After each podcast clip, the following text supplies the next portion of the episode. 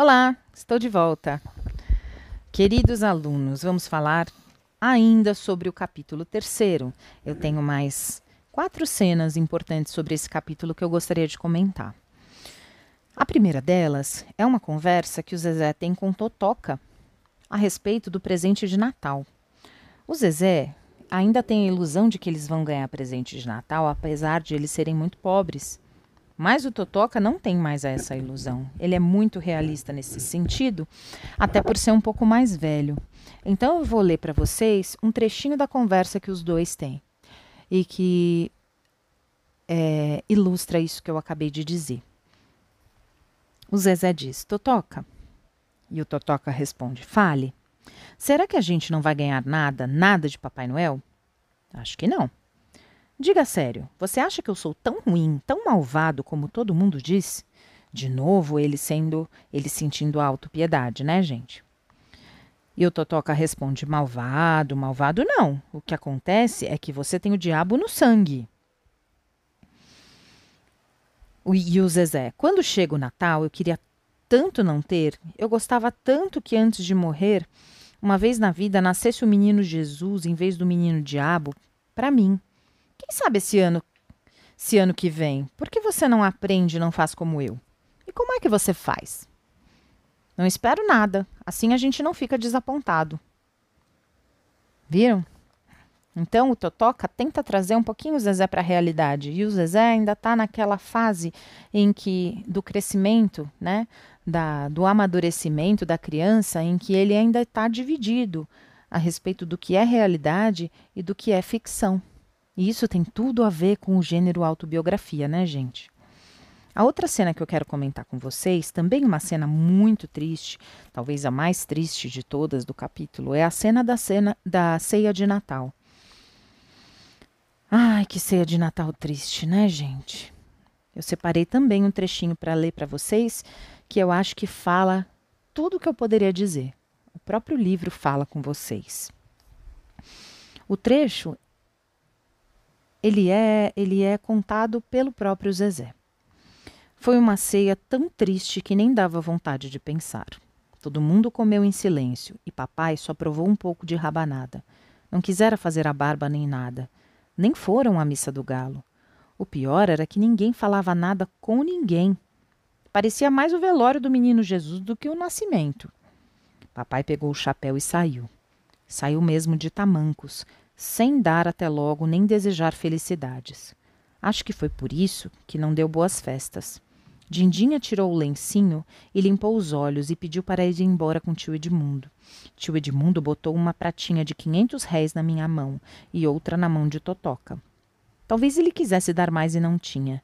Talvez ele quisesse, em vez de dar para a gente, estar dando para seus filhos na, lá na cidade. Foi por isso que eu o abracei talvez o único abraço da noite de festas. Ninguém se abraçou ou quis dizer nada de bom. Mamãe foi para o quarto. Garanto que ela estava chorando escondido. E todos estavam com vontade de fazer o mesmo. Lalá foi deixar tio Edmundo e Dindinha no portão e comentou, quando eles se afastaram andando devagarzinho, devagarzinho. Parece que estão velhinhos demais para a vida e cansados de tudo. O mais triste é que o sino da igreja encheu a noite de vozes felizes e alguns foguetes se elevaram aos céus para Deus espiar a alegria dos outros. Quando voltamos para dentro, Glória e Jandira lavavam a louça usada e Glória tinha os olhos vermelhos como se tivesse chorado doído. Disfarçou e disse para Totó que eu: Está na hora de criança ir para a cama. Ela falava isso e olhava para a gente. Ela sabia que naquele momento não havia criança mais ali. Todos eram grandes grandes e tristes, ceando a mesma tristeza aos pedaços. Ai, gente, essa cena é muito triste.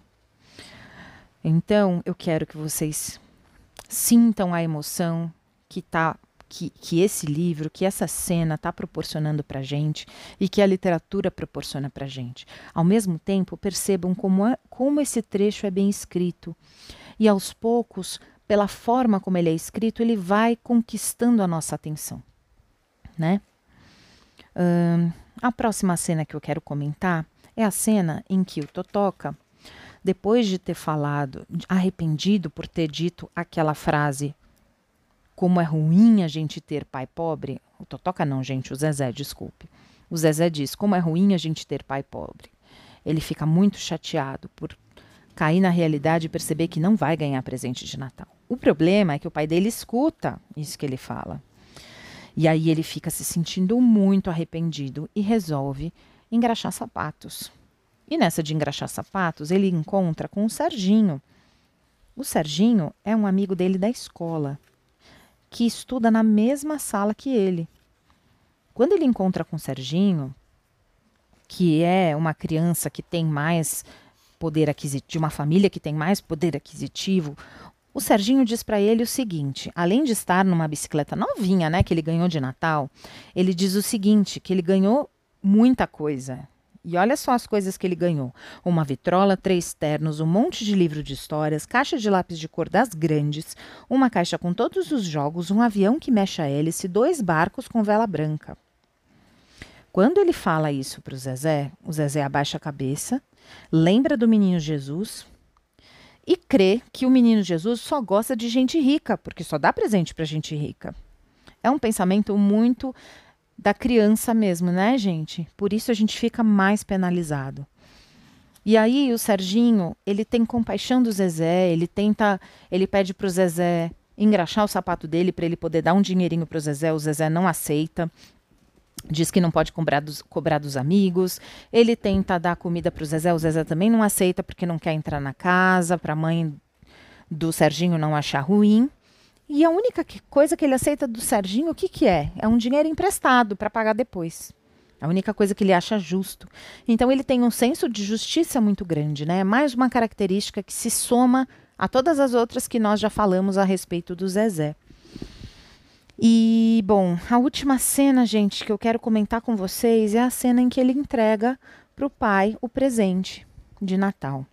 E o presente de Natal que ele dá para o pai é algo muito simples e que na época era muito comum, a gente comentou isso na sala de aula, que era fumar. Então ele dá de presente para o pai, que fuma, que é fumante, uma caixa de, uma caixa de cigarros, né? É, eu vou ler esse trechinho em que isso acontece, que também é uma outra cena muito tocante, e assim a gente vai terminar o nosso episódio. A noite tinha chegado também. Havia a luz acesa do lampião apenas na cozinha. Todos tinham saído, mas papai estava sentado na mesa olhando o vazio na parede. Apoiava o rosto na palma da mão e o cotovelo na mesa. Papai? O que é, meu filho?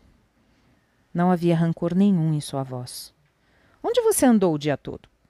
Mostrei a caixa de engraxar. Coloquei a caixa no chão e meti a mão no bolso tirando o pacotinho. Veja, papai, comprei uma coisa linda para o senhor.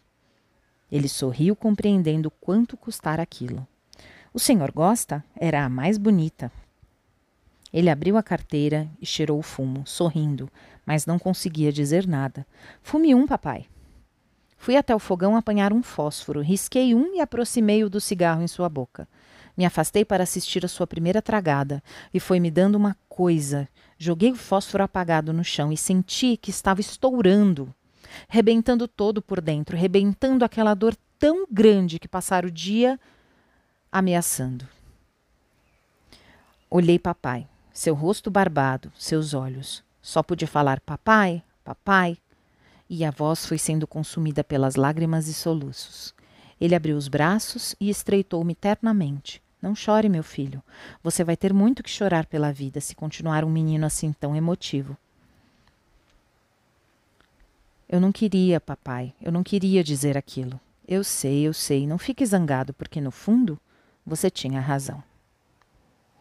E aqui termina o nosso segundo episódio do capítulo 3. Até logo!